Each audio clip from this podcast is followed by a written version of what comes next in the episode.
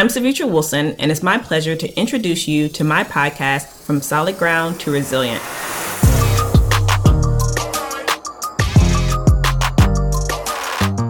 So last week, I welcomed Brandon Rule to From Solid Ground to Resilient.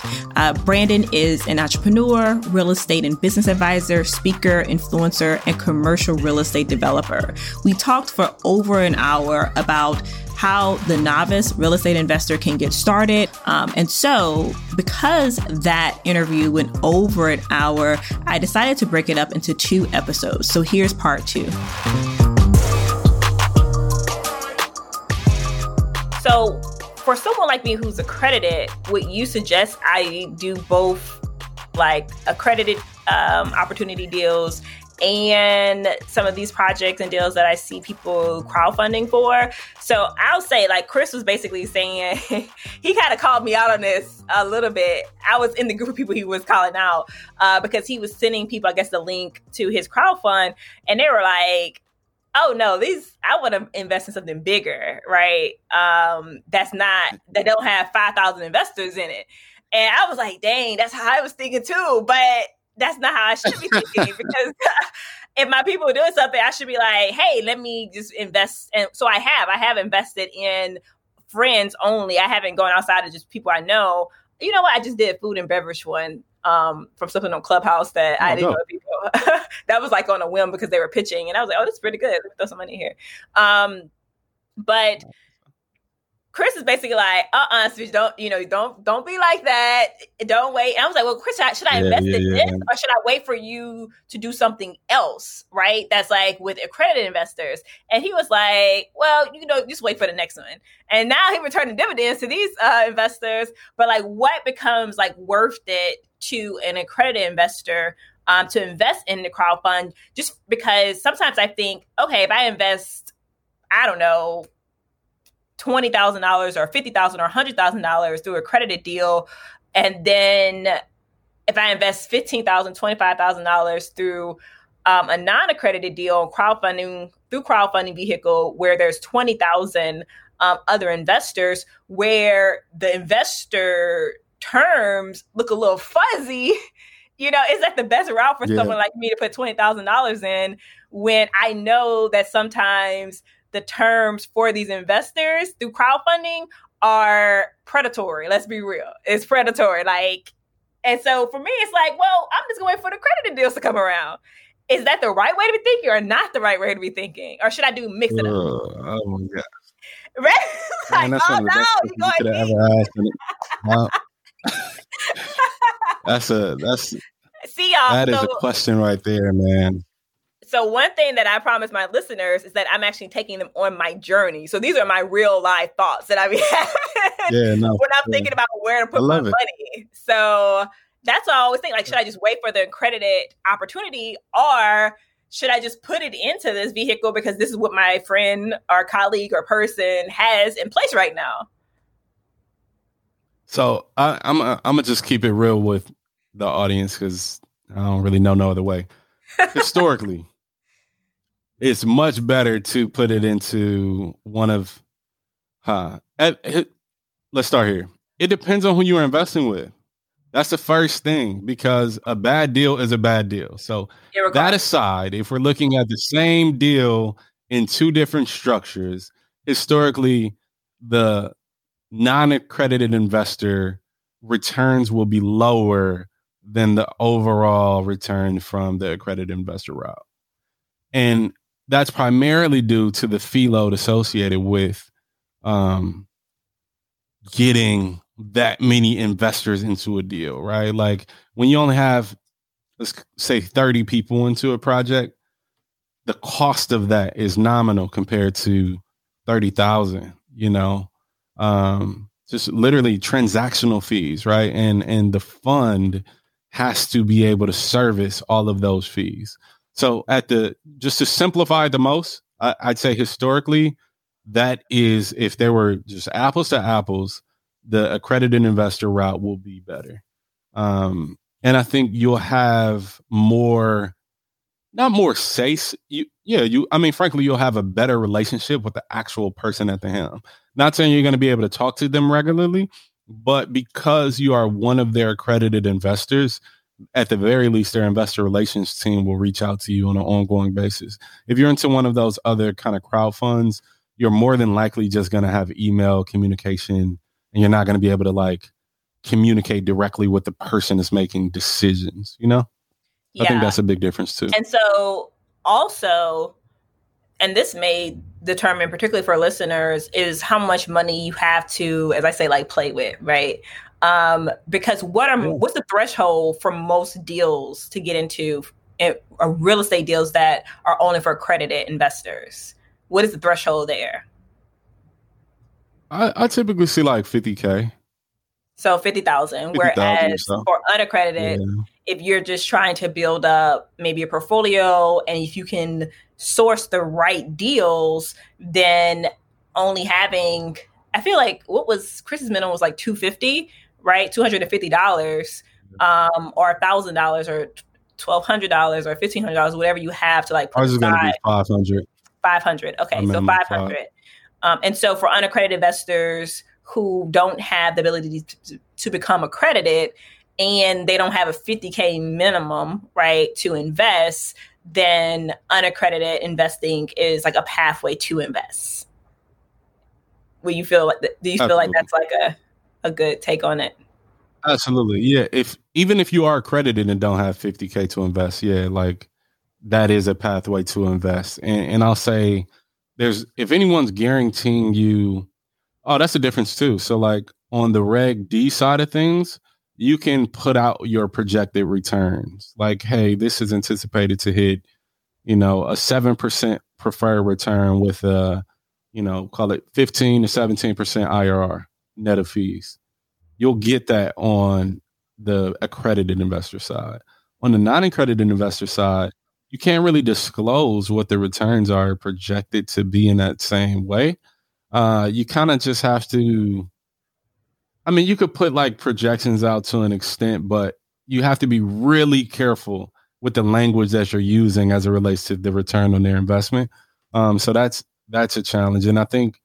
But that said, if you don't have 50k, whether you're accredited or not, it, it's a great opportunity to get into deals. But I would say find the right places and platforms. So I'll say this: I'll just advocate like Reinvest is a great platform. That's going to be phenomenal and it's black owned. So I think that's solid um, Chris's platform, Chris has already shown that he can do, buy, you know, buy the block, buy back buy, the block. Buy the block. Yeah, he's leveraging. He's using the buy the block um, platform to raise his funds, though. But yeah, buy back the block is, yes. is his initiative. Buy back the block is his initiative, and he's already proven right. So you can bet on someone like that. That even if there were challenges, Chris I know him as a person. You know him as, as a person. Him as a fund manager, he's gonna make that whole, even if it comes out of his pocket. Right? Those are the people that you want to kind of bet on. Exactly. Um, That's why I always look listen to when I think about where I invest.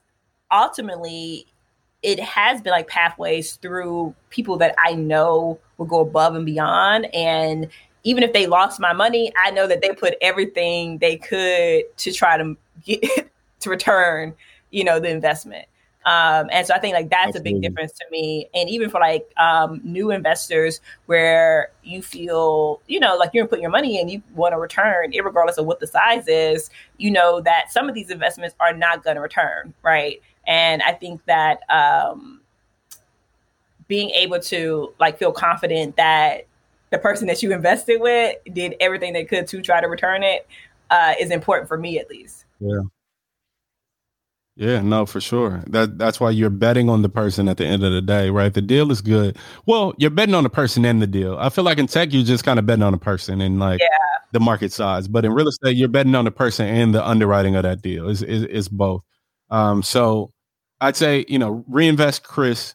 If you were looking to invest, I would I would recommend Fundrise. Um, there was a really really sharp black woman that worked there for a long time by the name of Latasha Edwards. She's at Avalon Bay now but really, really sharp woman. She helped run their real estate department and understanding the mechanics behind the deals that they were investing in. They have smart people at the helm of that company. Um, I can't speak for the principals. I don't know them personally, but Latasha, before she left last year or late 20, uh, 2019, she had them rolling, you know, rolling, rolling. So Fundrise, I would recommend. Uh, I think Realty Mogul is, has proven to be a really solid source as well. And I know that CrowdStreet has, um, you know, smart people. So I'll say this though.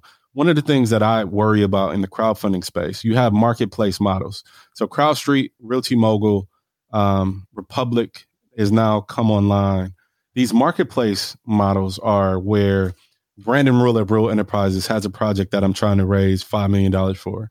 I put some marketing materials together. They do a quick underwriting and then you smack it on the platform. I, I I worry about those because it's not in the fiduciary interest of the investors from the the marketplace perspective because they make money off the amount of transactions, right? It's not about the quality of the deal. It's more about the quantity of deals on the platform and the overall deal flow and the people that the flow that is flowing into the platform. So I worry about those, even though they're quote unquote like underwritten. Those are some really good companies that I mentioned. Uh, in particular, Realty and CrowdStreet. They have smart people. Republic is still kind of new. I'm actually going to meet with the CEO here soon, so I can kind of vet them a little bit. But um, those those models in general, there's a lot of models like that that aren't even as good as those. Uh, I, I, really really worry about um, because there's no. It's really really hard to put your money where your mouth is when the way that you make money is by volume, right? Like that's yeah. that's challenging. So the way that the way that I structure reinvest is different, you know, and Fundrise is actually this way as well.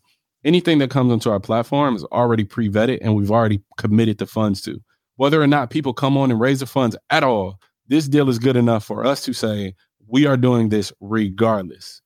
That is a completely different stance than someone just putting five deals up because they're trying to make a fee off of each one of these deals. And another way that is structured, ours is a portfolio based model. So you put $500 up and now you own five to 10 assets across whatever geographic region, you know, as we expand, you'll see um, five to 10 assets. So now you actually only own a hundred of each one of these five. So if one goes wrong in, you know, a little bit of a way, overall, one of them is going to go better and your net returns is still truly accounted for from a risk adjusted pers- risk adjusted per- return perspective, right? So that's one of the things that's unique to reinvest that we are doing, and I think is really really beneficial to the investor that is not savvy because we did a lot of that work for you and we literally put our money where our mouth is and said regardless on if you invest we invested and we are standing with this deal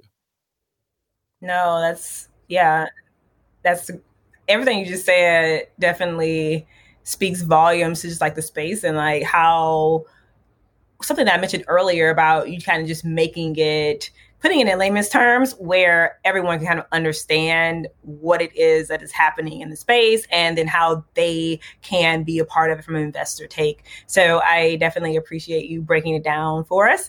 Um, and so I want to shift a little bit because I think it's important for people to understand, like, how does someone like you, uh, a black man in the space, which I believe you said less than 1% of black men are de- doing developments to the size of yours, right? Um, how do we increase that number? And how do you break through? Like, how do you break in?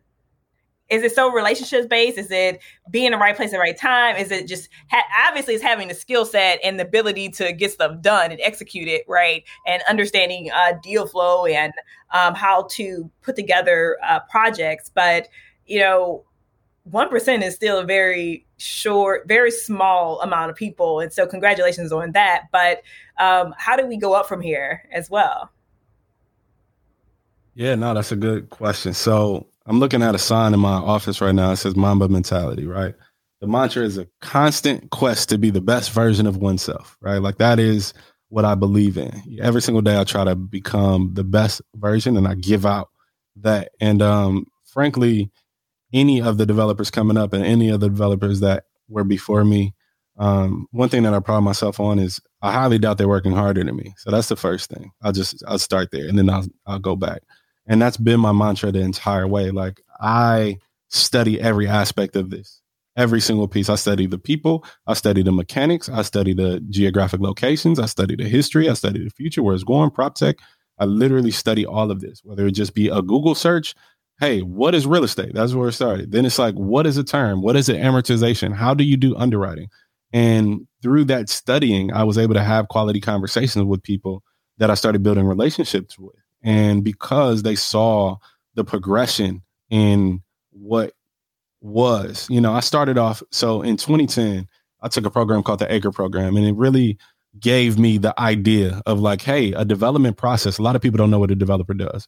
A developer pretty much identifies a site and improves it to the highest and best use, right? That is, uh, in a commercial real estate developer in particular, uh, anything five units and above is a commercial real estate development. So my deals, right? I look for urban infills. For the most part, they've been warehouses in these communities that needed uh, affordable housing because that was where I started out. And my first deal was actually a mile and a half away from where I was raised. My next deal is literally a mile away from where I was raised. I was sitting on the board, these community boards, and everything in me. I used to pass this same street going up and down every single day, going to high school, seeing this community. When I went to college, I saw a shift and gentrification started happening. The recession happened. I was in school from 06 to 2011. So that gives you, you know, some context. And I went to school literally across the bridge from where my sites are and where I was raised, right? So like Marquette University is kind of in downtown Milwaukee. It is in downtown Milwaukee. And my sites are like five minutes. My first two sites are five minutes from downtown. So I'm like, yo, I want to improve my community. I want to do something big. I wasn't stopping until I figured out how to become a developer. And when I realized what a developer could do is like, yo, I can actually help people.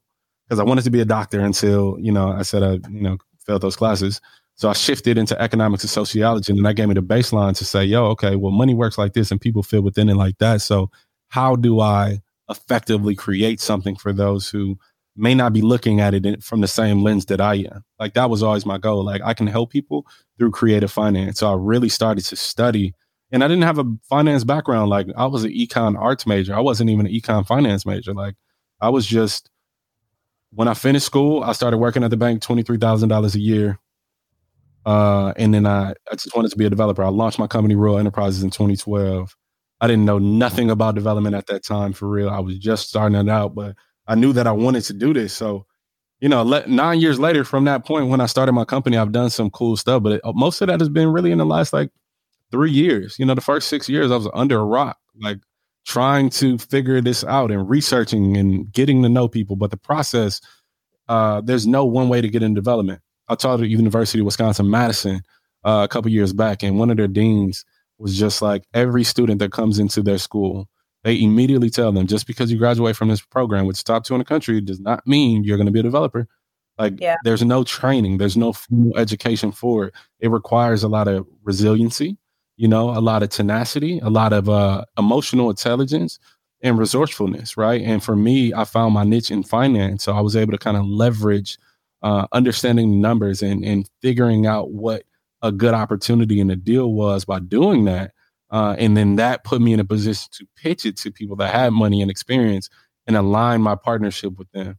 So, and it, that's a really brief version, but I figured out how to put a deal together, like what a quality deal, not just putting a deal together, like, oh, I got a deal in my pro forma and I want to shop it. No, what is a good deal? Understand the terms of your debt and your equity providers and your partners and what they want to see, and then give them that. So that's the key. Yeah. And I think people underestimate how you can be putting in years and years of work, groundwork in like a bubble, and then you can have two, three years that take you to like the whole another level, but not to um, just discard the amount of years or time that you put in um, behind the scenes um, when you weren't at like the height where everybody's like noticing you and seeing all these big projects come to fruition.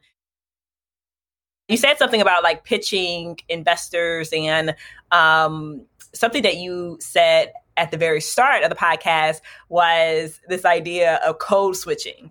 Um, uh, so let's go back to that and unpack that. Do you feel like that is a part of the game still for those of us that look like us when we're trying to raise money, trying to get the finances, trying to get someone to sign off on the deal, sign off on the loan?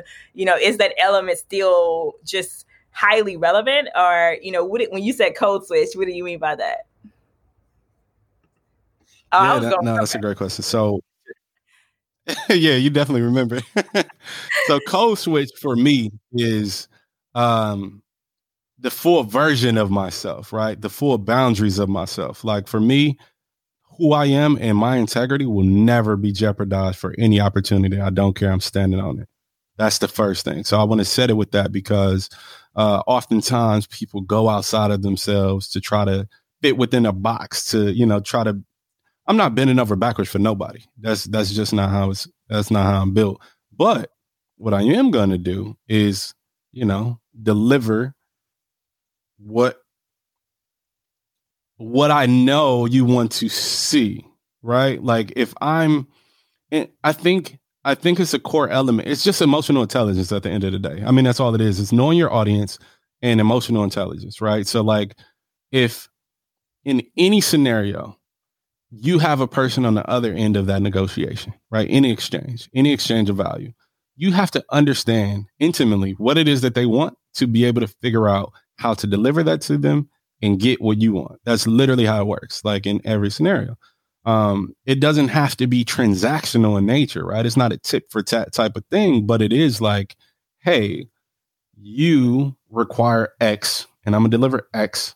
And hopefully through that delivery, um, there's a rapport that is built to be able to go deeper into whatever it is that you want. So for investors, right? Yes, like I'm going into the investor rooms and um they want to hear the language of finance. They want to hear the language of, you know, what is, tell me about the deal.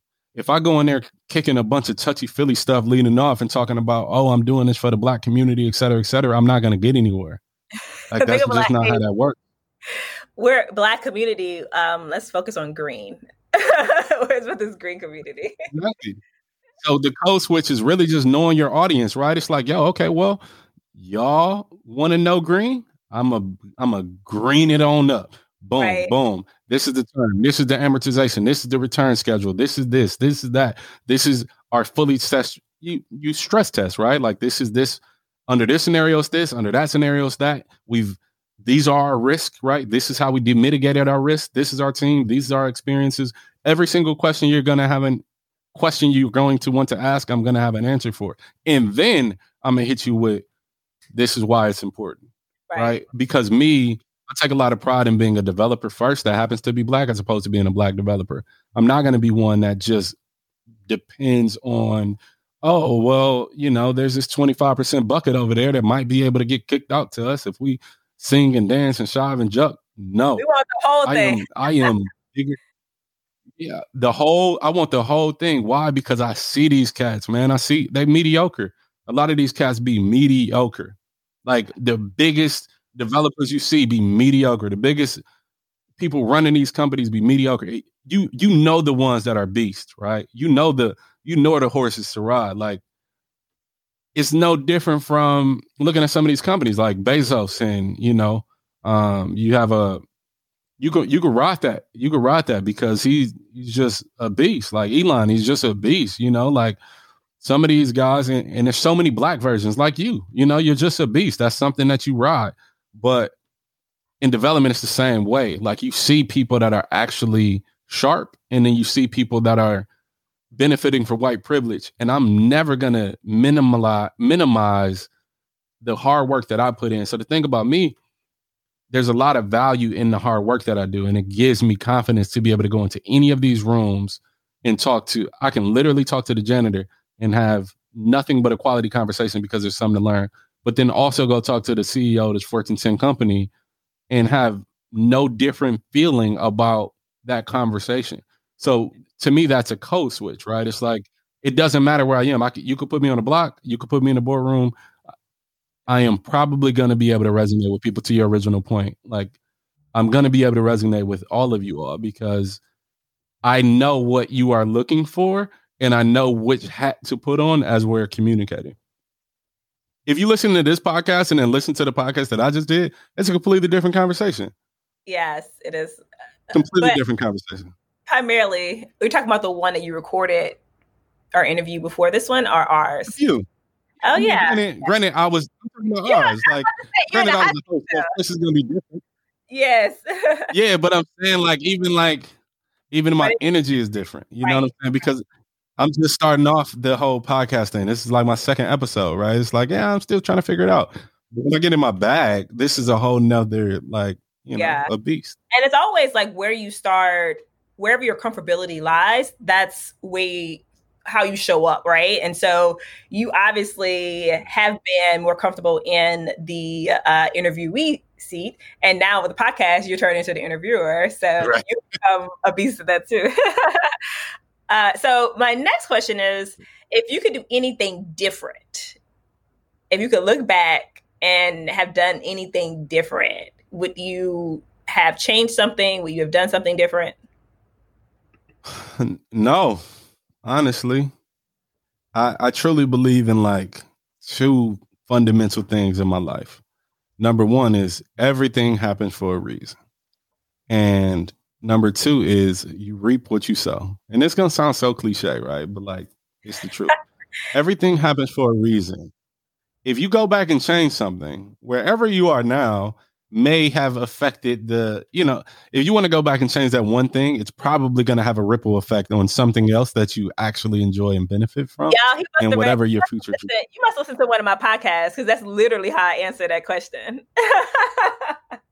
no i actually haven't listened yet i sent you the screenshot when i got the notification but i haven't listened yet yeah, yeah. i'm just kidding but that's literally how i answer that question because i was like if you change oh, something so, i mean it's true Grandma's thing like that. That's just that's just a fact, right? So it's like if I'm so I'm so laser focused on what it is that I want to become, every single piece of this journey I appreciate. Like there's beauty in this struggle. Like I struggle, you struggle. You know what I'm saying? And we know there's beauty in the, the struggle, struggle, and people see.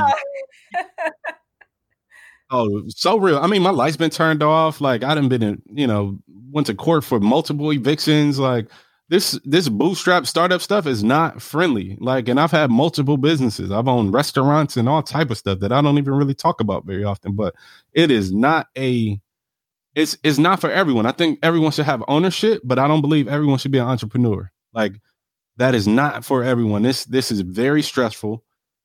Do you have any children? No, right? No, I don't have any kids. And I, to be honest, are you married or have you ever been married? Never been married don't have any kids. either. And so entrepreneurship will push that back to like you like kids. Who has time for this? My kid is, and, and, that's why I brought it up. It, yeah, that's your baby. You know, your company is your baby. So the reason why I brought that up is because you have to make sacrifice, right? Like I had to eat nothing for a while, right? Trying to build this thing. You said your parents. I don't know if it was a mine or yours at this point. Hopefully, y'all listen to both. Made twenty six thousand, right? My parents literally made the same thing, no more than 40 ever, ever in life at the peak, right? So the fact that we didn't have that rich uncle or or people that had these super super deep pockets in our in our core network, right? You might have meet met some people along the way, and you know they believed in you, investing in you, and stuff like that. But the fact that you don't have those things, you have to build resilience, right? So like that's that's what it's all about. Yeah, it's like either you sink or swim, right? And so I think some people they look at everyone's success story and they're like, "Man, I'm struggling so much. Like, am I? Do I need to just give up or whatever?" And it's like, shoot, we all struggle too. it's like you're preaching to the choir. You just happen to see our winning season, yeah. but we have to struggle a lot to get here. And to your point, the struggle might not be for you right? Like the struggle may not be for you. My brothers, the struggle ain't for them. It ain't in them. My sister, oh no, it's the, the struggle is not in them. oh man. But we need to marvel at the ones who do it. So my podcast, The Rose That Grew, is literally for that. That's why I created it because um, you know, Tupac's go back and listen to his poem and you know, a bunch of the words that he said about it. But it's like, yo, we need to marvel at these roses that grow from the concrete. Like for me, it's less about the rose it's less about the unicorn and it's more about the journey and the story that that person went through to become all they became and if we can plant that seed and sprinkle that seed around from that rose around the rest of the country to all of the young Savitras and Brandons across the world, this world will be a much better place. Absolutely. And that's what it's about, right? Because, like, even in that poem, it was like, essentially the rose proved nature's laws wrong, right? And by all statistics, we weren't supposed to make it from where we came from, right? Just based on the stats. So it's like, how can you learn to walk without having feet, right? Right, when no one ever gave, Basically. give Yeah. So my final question, um, and this also goes to, back to something that you said early on, and it was about like you haven't made it yet. That was something that you just said. What does making it look like for you? What does making it look uh, like for Brandon, B Rule? What does it look like for you? If you could look like, man, if I do this, this, and that, I made I, I will have made it. Yeah. Yeah. I say um have a billion dollars in net worth and own an NBA franchise. And then mama, we made it. mama, we made it. right, right. But but it, but it, evol- it evolves. I don't think it. I don't know if it'll ever go higher than that. I mean, that's like those are like my two like peak milestones, right? So like before when I was in high school, I wanted to be in Forbes. I wanted to buy a Lamborghini, and I wanted uh what was the third? Forbes, Lamborghini, and Harvard. Harvard. Go to Harvard, Harvard Business School, something like that. Two out of the three definitely solid, but I don't know if I'm ever go to Harvard. But now it's like, yo, I I really want to be a billionaire, not because I care about the money. Again, I've already explained how money is just a tool. Like literally, that's all it is. But the process and the journey, I want to start documenting to getting to that B. Right, going from an M to a B. That's a. I mean, I should have documented going from a a zero to an M. Really, like that's where a lot of the magic happens. But going from you know M couple M's to you know a couple B's, I think is going to be a phenomenal journey. And like you said, like our stories, our backgrounds, people don't often see. Uh, so see us make it to that place, and frankly, a lot of the people that are there, one of the things that I have a love hate relationship with is that a lot of people that are billionaires and black in this country come from some form of entertainment, right? Like it's either an athlete or an entertainer. Like either way, for the most part, the majority of them that are billionaires come from that. And I think we need more examples of entrepreneurs that literally use their brain to be able to come out aside from any uh you know gift that is being sold and you know again i think that that's a very important place and i think we should capitalize on the potential that that does but there's no reason why there can't be a black elon or a black Jeff Bezos, and again, I mean, they're both worth a hundred billion dollars, right? Like they're on the pace to be a trillionaire. I didn't even say a hundred billion, but I'll tell you this: if those cats can make a hundred billion, there's no reason why I can't make one. So that's the way I look at it. Because at the end of the day, a lot of this is about access, right? And it is about relationships and getting into some of those circles. I remember one of my investors, who is one of maybe three billionaires in Louisiana, he said something to me that always has stayed with me. And he was like, he makes so many returns. He gets so many returns from his investments now that he could throw away money and he'd just return it the next day. like he couldn't throw away money fast enough because his returns come in just like that, right? And so it just makes me think about like the proximity people have to wealth. And because I now have this other, now I have a group of friends who are millionaires and they're getting uh, deal flow and they're like, hey, I don't even have to let you in this deal because this is a guaranteed winner. This is a guaranteed hit, but you my homie. So drop drop a couple stacks in this in this deal, and then you get a return. You know what I mean? Like some deals people are set up for for a return, right? And it's about proximity to wealth. And when you have proximity to wealth and people who invite you into their circles, they invite you into their network. They they invite you into another way to make money, right? And so, yeah, I mean, like relationships, doing what you do well, um, executing on what you do well, showing up authentically as yourself, not trying to cut people short, not trying to scam people. Like all this stuff matter on the road to billions, especially if you're black. no, it does. It does. It it absolutely does. Like you hit it on the head. Execution is essential. You know, integrity, right? You didn't use that word necessarily, but integrity is so essential on the road to becoming prosperous because if you are not a good person and you don't do things the right way, that is eventually going to come back and bite you. And we only get a few shots. You only get a couple bites at that apple when you are a person of color like us. So um, we already have so much uh, you know, going against us. When you when you add that on, it makes it nearly impossible to do all the things that you want to do. So I couldn't agree more. Having that access to deal flow. If we just give an example of compounding interest, right? Let's just take let's take ten million dollars. We're not even going to go with a billion. No, you know what? Let's go with a billion. Let's use some big numbers so people can see what's going on here. If I have a billion dollars, you know, invested, and I'm making an annual return of 20% of my billion dollars, right?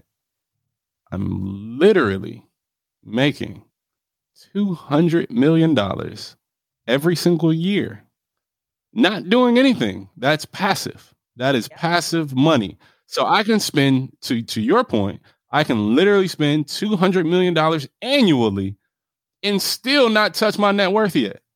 So when you get into these levels and you get into these conversations and then you have that type of disposable income where you can put $200 million out and now you're investing into the Ubers and the Facebooks and the